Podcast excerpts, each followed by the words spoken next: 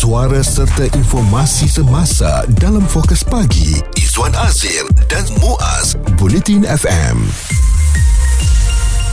kita nak bercakap tentang rombakan modul kursus pra-perkahwinan.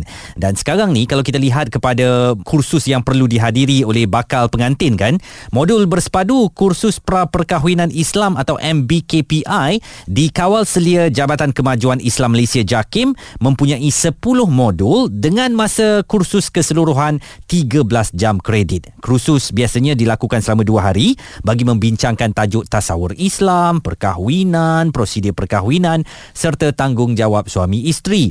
Dan bagi modul yang turut uh, sama dilibatkan komunikasi suami isteri, pengurusan keuangan, pengurusan kesihatan, pengurusan stres dan konflik, pembubaran perkahwinan, majlis akad nikah serta walimatul urus. Bagaimanapun ada cadangan supaya modul kursus perkahwinan pasangan Islam di Malaysia dirombak ya dan disesuaikan dengan keperluan semasa seperti ilmu berhubung pengurusan mental dan emosi serta berkaitan jenayah keganasan rumah tangga. Ah, mengemukakan syur itu seorang ahli kriminologi dan aktivis masyarakat serta pejuang hak wanita berpandangan modul bersepadu kursus perkahwinan Islam sekarang perlu ditambah baik dan mereka menyarankan modul sedia ada dinilai semula kesesuaiannya serta beberapa modul baru dimasukkan khususnya untuk menangani kes keganasan rumah tangga termasuk kejadian bunuh pasangan oleh suami atau isteri yang sekarang ni memang kita dah dengar dalam masyarakat kita. Jadi, antara yang dicadangkan termasuk modul berkaitan jenayah dalam kursus untuk mendedahkan pasangan suami isteri. Apa sahaja tindakan mereka yang mana boleh dilakukan sebagai tujuan mendidik tetapi yang mana pula yang boleh jatuh dalam kategori uh, jenayah uh, terutamanya yang berkaitan keganasan rumah tangga seperti pukul dan dera pengurusan uh, serta penderaan uh, kesihatan mental. Uh, juga sekarang ni berlaku. Sebagai contoh mungkin aja kita nampak suami isteri tu hidup bersama dekat rumah kan? Tak ada apa yang mencurigakan. Tetapi um, suami isteri tak berkomunikasi sebagai contoh. Itu boleh menyebabkan penderaan mental juga ya. Merasa tertekan sahaja. Dan hasilnya nanti kalau ada anak-anak uh, anak-anak kecil ini yang akan menjadi mangsa akibat pengurusan kesihatan mental kita yang tak berapa betul sekarang ni. Saya rasa setuju dan ini memang perlu dipertimbangkan dengan sebaik-baiknya. Uh, dulu kita kata nak sehidup semati dengan pasangan tetapi sekarang ni engkau pergi mati lagi bagus. Uh, itu antara yang juga diungkapkan oleh pasangan suami isteri terutamanya apabila mereka bergaduh. Dan ini lebih buruk lagi apabila mereka memperkatakannya di hadapan anak-anak. Itu akan membentuk psikologi dan corak pemikiran anak-anak kita. Kalau aku dah lihat mak bapak aku buat esok nanti bila aku dah kahwin tak ada salahnya juga kalau aku pun buat begitu kepada pasangan.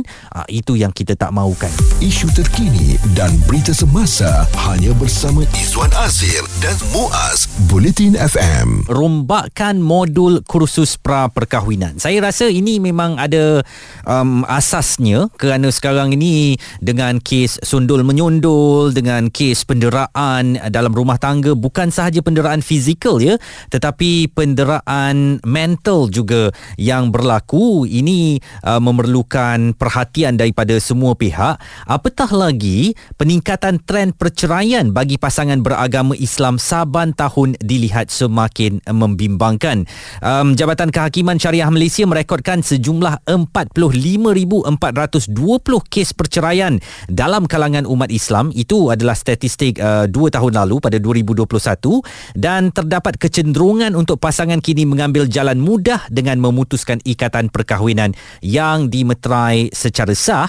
Ini apatah lagi berlaku akibat tekanan ekonomi uh, pasca pandemik COVID-19 dan antara faktor utama berlakunya peningkatan kadar perceraian adalah masalah keuangan, masalah rampas merampas dan juga kadangkala perselisihan yang tidak diuruskan dengan baik sehingga melarat menjadi um, uh, kes perceraian Kita nak bersama dengan uh, seorang peguam syari'i serta konsultan perundangan Islam Tuan Fahmi Ramli. Tuan uh, Fahmi, terima kasih kerana bersama dengan kami. Selamat Hari Raya.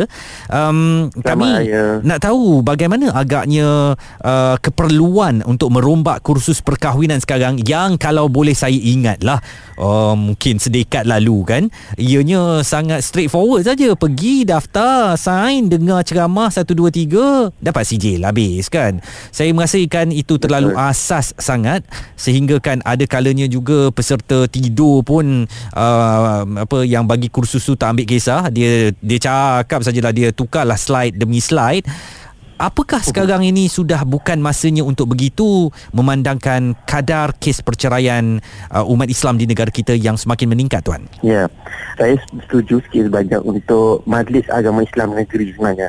Sebab bidang kuasa berkaitan dengan hal ehwal perundangan Islam ni adalah di bawah bidang kuasa Majlis Agama Islam Negeri. Mm-mm. Jadi Majlis Agama Islam Negeri akan perlu sepatutnya untuk mengambil peranan memindalah tentang beberapa modus uh, berkaitan dengan khusus uh, hal ehwal kekeluargaan ni sebab hmm. kalau kata saya reflect tadi kan Cik Izan ada cakap tentang uh, dulu ada yang tidur eh saya tak nafikan macam saya sendiri pun dekat kursus pun dulu ada beberapa orang yang saya tengok akak akak lena lah kita kata uh, dia tak ambil peduli tambah-tambah kan uh, hal ehwal yang berkaitan dengan uh, undang-undang keluarga pengurusan kewangan banyak yang tidur Hmm. Uh, tetapi sedangkan yang itulah yang paling utama yang biasanya.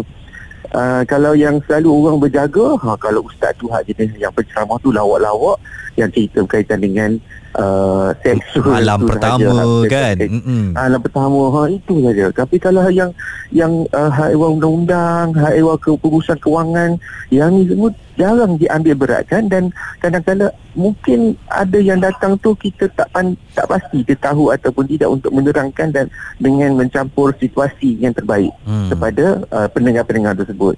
Ha, itu. Jadi saya rasa keperluan memang sangat-sangat penting lah untuk dirombak sebab dah terlampau lama modul mungkin kena kesesuaian juga dengan uh, isu semasa supaya ada kesedaran itu. Mm-mm. Dan saya katakan juga tuan tadi bagaimana sekarang perlu dimasukkan suatu bentuk modul kes jenayah dalam rumah tangga. Apatah lagi sekarang ni Hmm. artis-artis giat sangat menunjukkan ya dia pukul isteri lah, isteri tu kena toreh muka dan sebagainya. Tindakan-tindakan yang boleh menjerumus kepada kes jenayah rumah tangga ini bagaimana tuan fikirkan ia sebagai suatu yang perlu ditekankan di kalangan pasangan muda kita? Ya. Sebenarnya perkara ini juga perlu ditekankan sebab saya seingat saya juga pun memang tidak ada ditekankan tentang uh, apa tindakan yang selanjutnya patut dilakukan sekiranya uh, seorang suami naik baran atau seorang isteri naik baran sehingga mendatangkan kesekaan fizikal sebab uh, berdasarkan pengalaman saya uruskan kes di mahkamah pun ada yang tidak mengetahui tentang keperluan dia untuk pergi terus mendapat rawatan ada yang tak tahu nak kena pergi mana selepas kena pukul jadi macam keliru dia macam blank. Sebab apa? Sebab dia kata tak pernah diberitahu. Hmm. jadi macam mana dia orang tahu? Melalui pembacaan-pembacaan di media sosial melalui perkongsian-perkongsian. Ha, antaranya mungkin melalui perkongsian daripada saya dan rakan-rakan peguam yang lain. Barulah dia cakna tentang oh macam ni tindakannya. Sedangkan perkara ini sepatut sebagai asas yang kita kata perlu diajar sejak di uh, sebelum untuk apa berkahwin lagi Hmm. Ha, jadi perlu untuk kita titik beratkan tentang jenayah-jenayah sebegini supaya dapat kurangkan masalah-masalah berkaitan dengan uh, ke berkaitan dengan jenayah rumah tangga kadang-kadang ada juga isu berkaitan dengan memalukan pasangan-pasangan untuk nak didedahkan Hmm. sepatutnya hal ehwal begini patut diajar tentang hal ehwal rumah tangga perlu diurus dengan baik tanpa perlu untuk bising-bising dekat luar ha, jadi dia akan jadi ikutan kepada orang lain dan kadang-kadang kita nampak pun macam menyampah kan Hmm. ada yang keluar daripada mahkamah juga melompat-lompat Hmm. kata saya tak pernah dengar lagi orang dulu macam tu Fokus pagi Izwan Azir dan Muaz komited memberikan anda berita dan info terkini Bulletin FM. Kami sedang memperkatakan tentang rombak modul kursus pra perkahwinan. Betul bagai dikata kalau kita pergi ke kursus pra perkahwinan ini, topik yang paling membuatkan kita celik mata, kita bergelak beramai-ramai ialah topik bagaimana nak melalui malam pertama. Apa tanggungjawab suami, bagaimana nak kena bagi salam dulu ke dan sebagainya. Wah, yang itu celik mata. Tetapi bila part uh, menguruskan keuangan, menguruskan emosi antara suami isteri, uh, mulalah yang kursi sebelah sana lukis katul handphone yang kursi sini tengok handphone dan sebagainya orang tak ambil berat. Cuma datang ke kursus perkahwinan berkenaan hanya untuk dapatkan sijil bagi kelulusan melangsungkan perkahwinan. Apakah perlu dirombak dan perlu diberikan satu kaedah baru kepada kursus perkahwinan untuk menanggapi masalah-masalah yang berlaku mutakhir ini? Um, kes rampas merampas uh, dan juga penderaan bukan saja dari segi fizikal tetapi juga emosi nafkah dan sebagainya perlu diberi uh, penekanan yang lebih. Kita masih lagi bersama dengan peguam syari'i dan konsultan perundangan Islam Tuan Fahmi Ramli. Seorang peguam syari'i apakah kes-kes mutakhir hari ini faktor kepada anak-anak muda kita ke mahkamah syariah untuk mendapatkan perceraian tuan? Seperti mana yang saya biasa maklumkan faktor pertama adalah faktor keuangan biasanya itulah punca segala uh, keletakan rumah tangga. Faktor kewangan. Bukan soal isu tak cukup, ya, bukan isu tak cukup kewangan, tapi kadang-kadang kebanyakan isu pengurusan kewangan yang lemah. Mm-mm. Sebenarnya ini adalah antara isu yang perlu diperbanyak untuk diterangkan secara baik dan secara praktikal lah dalam uh, dalam khusus perkahwinan. Hmm. Uh, yang ni yang saya ingat dulu kalau perancangan kewangan ni yang paling banyak sekali orang tidur. Hmm. Yang paling banyak sekali orang tidak ambil peduli sedangkan ini adalah punca pertama bab nafkah, bab urusan kewangan, bab naf semuanya tak diurus dengan baik. Hmm. Ini punca yang menjadikan kekeliruan dalam tangga. Yang kedua adalah isu yang paling banyak sekarang adalah isu um, curang, hmm. sondol menyondol, rampas merampas. Uh, so ini antara isunya. Sebab kita zaman sekarang kita dah terdedah dengan dunia tanpa batasan. Mm-mm. iaitu dengan media sosialnya laki dengan cara lakinya perempuan dengan cara perempuannya masing-masing. And, uh, dengan uh, tanpa ada batasan sekarang ni even suami ke ataupun isteri uh, masing-masing cuba nak tunjukkan yang mana lebih hebat. Ada yang isteri mendedahkan aurat ada yang suami gatai pergi tengok apa di masuk live perempuan-perempuan lawa lah TikTok sebagainya macam-macam. Hmm. uh, jadi semua sekarang ni mudah diakses. Kalau dahulu mungkin ada batasan yang yang lebih ketat sebab kita tidak ada. Dulu media, media sosial pun nak mana ada. Hmm. yang ada pun URTV yang majalah-majalah macam mangga. Jadi dia tak mangga. Hmm. jadi bukannya sampai tahap yang boleh boleh nak pergi ke orang tu.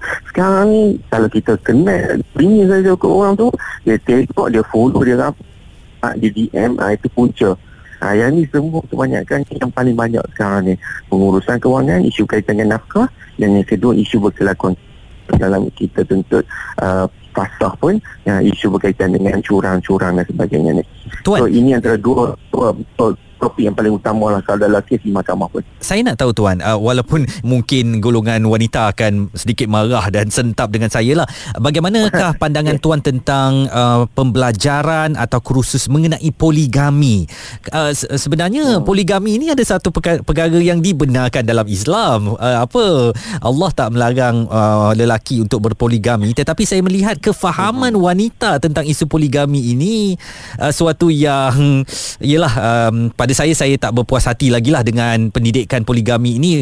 Memang siapa yang mahu dimadukan ya? Bagaimanapun untuk dimadukan itu suatu perkara yang sah dari segi syariah dibenarkan oleh syariah dan kefahaman wanita tentang poligami ini masih rendah. Jadi apa pandangan tuan?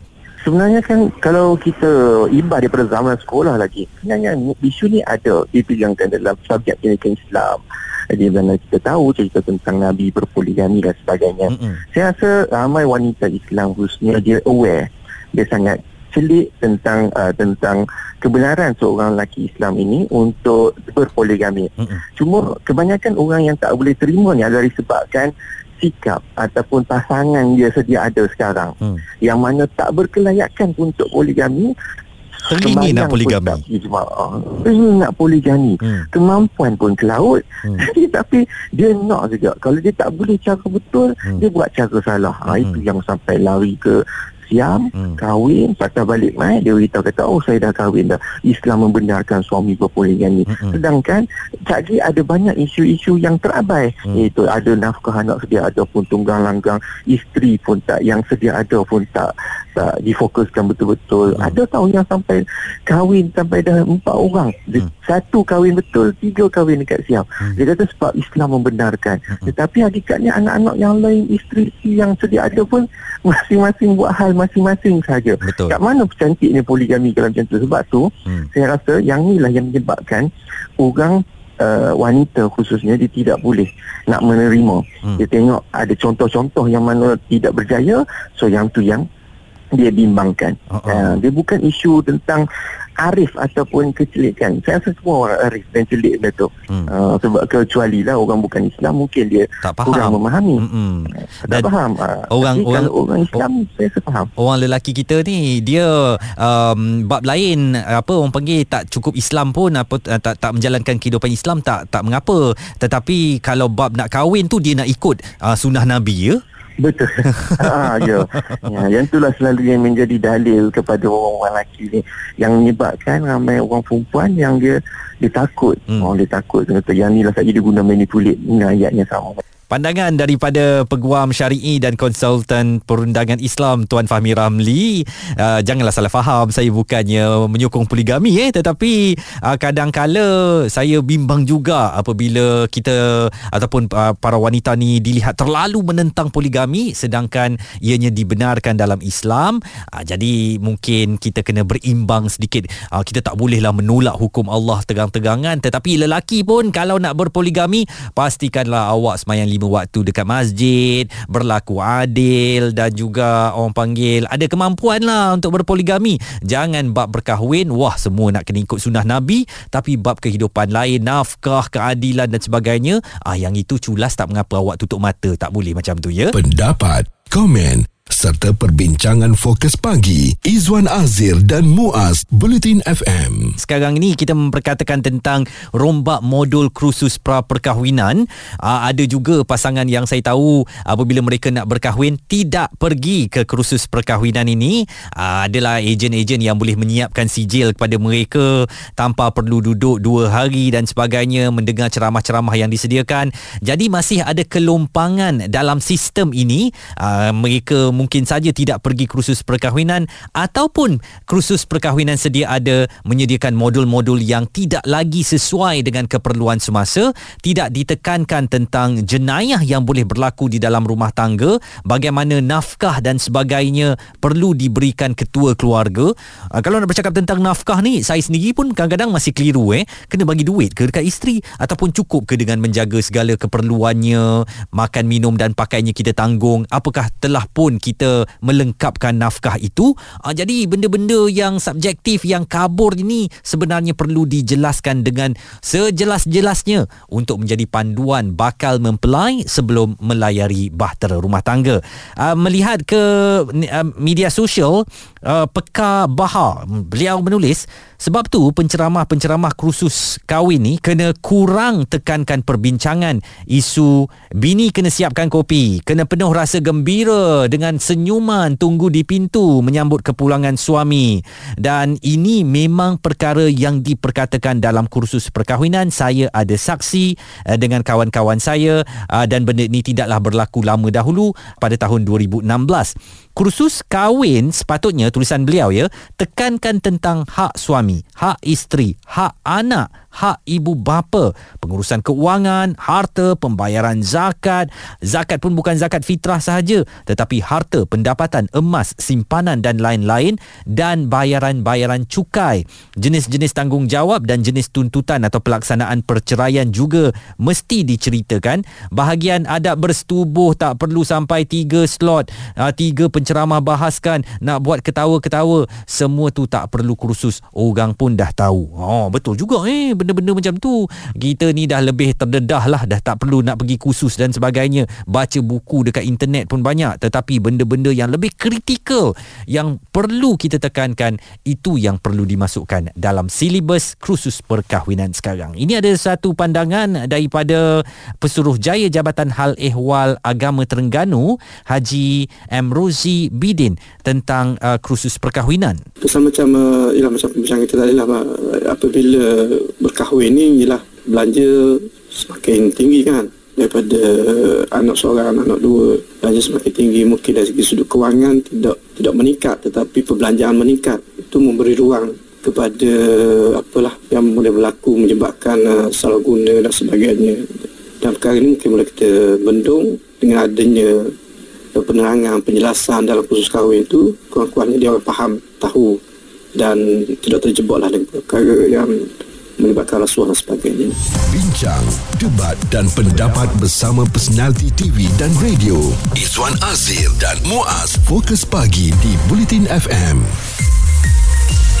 rombak modul kursus pra perkahwinan. Kalau anda tanya kepada saya, saya kata setuju. Memang uh, ini suatu keperluan semasa yang mana anak-anak muda kita perlu didedahkan dengan topik-topik perkahwinan yang lebih serius. Bab malam pertama, bab bagaimana nak bermanja-manja, semua tu tak payah nak ajar anak-anak muda kita. Semuanya dah tahu, uh, cumanya mungkin kita boleh sentuh secara asas dan sepintas lalu sahajalah. Tetapi ada topik-topik lain yang lebih penting penting nak menguruskan emosi. Jangan sampai jatuh ke dalam bahagian penderaan rumah tangga. Dan penderaan ni pun kita kena tahu bukan sahaja bab kita pukul uh, pasangan kita ya ataupun kita lontar barang kepada dia ya. Uh, penderaan mental juga serta emosi adalah sesuatu yang perlu diberikan penekanan sekarang. Saya terhibur dengan satu penulisan daripada Ahmad Saifuddin Yusof di Facebook. Katanya ada beberapa cadangan yang beliau buat antara antaranya kelompok peserta perlu dibahagikan kepada dua kategori. Iaitu pertama kelompok yang tidak merancang untuk berkahwin dalam masa terdekat cuma mereka mengambil kursus sebagai pengalaman dan persediaan awal. Kedua kelompok peserta yang akan berkahwin dalam masa terdekat. Dan uh, kedua-dua kategori ini menggunakan modul yang sedikit berbeza supaya impaknya lebih baik. Sesi kursus pula diasingkan lelaki dan wanita supaya penyampaian kursus dan latihan dapat disampaikan disampaikan secara jelas tak ada perlu cover-cover malu-malu dan sebagainya. Dan peserta juga bebas bertanya soalan-soalan yang sensitif melibatkan bakal pasangan mereka. Sesi validasi hubungan pra perkahwinan bergantung kepada permintaan peserta ya. Majoriti peserta menjalinkan hubungan sebelum bernikah. Ah, jadi sesi ini membantu mereka untuk menilai tahap kesediaan mereka untuk masuk ke alam perkahwinan. Ini perkara yang betul juga. Ramai daripada anak-anak muda kita terlanjur sebelum melangsungkan perkahwinan perlu ada suatu penyelarasan kepada mereka dan pendidikan supaya mereka tidak terbawa-bawa kepada kenangan yang telah mereka lakukan apa yang telah berlaku sebelum uh, perkahwinan yang mungkin akan menghantui kehidupan perkahwinan mereka kelak. Semua itu perlu diajar dan modul kursus merangkumi pelbagai aspek berkaitan alam perkahwinan bermula dengan perancangan perkahwinan keuangan kerjaya majlis kenduri dan sebagainya. Jadi kita tak mau lagi. Ruang kursus perkahwinan ini hanya jadi suatu ruang gelak-gelak tawa sahaja. Ustaz tu pun tahu kalau aku sentuh tentang malam pertama memang ha ha ha ha semua orang cerlik mata. Tetapi itu bukan objektifnya. Yang perlu kita sentuh sekarang perkara-perkara yang lebih serius yang lebih dalam lagi supaya ia akan dapat uh, difahami dan diterima uh, oleh bakal-bakal mempelai terutamanya pasangan muda. Jadi saya mengharapkan anda juga bersetuju rombakan kursus perkahwinan dilakukan untuk menyantuni isu-isu semasa yang sering berlaku di antara pasangan-pasangan uh, umat Islam kita terutamanya mereka yang masih muda. Bincang, debat dan pendapat bersama personaliti TV dan radio Izwan Azir dan Muaz Fokus Pagi di Bulletin FM.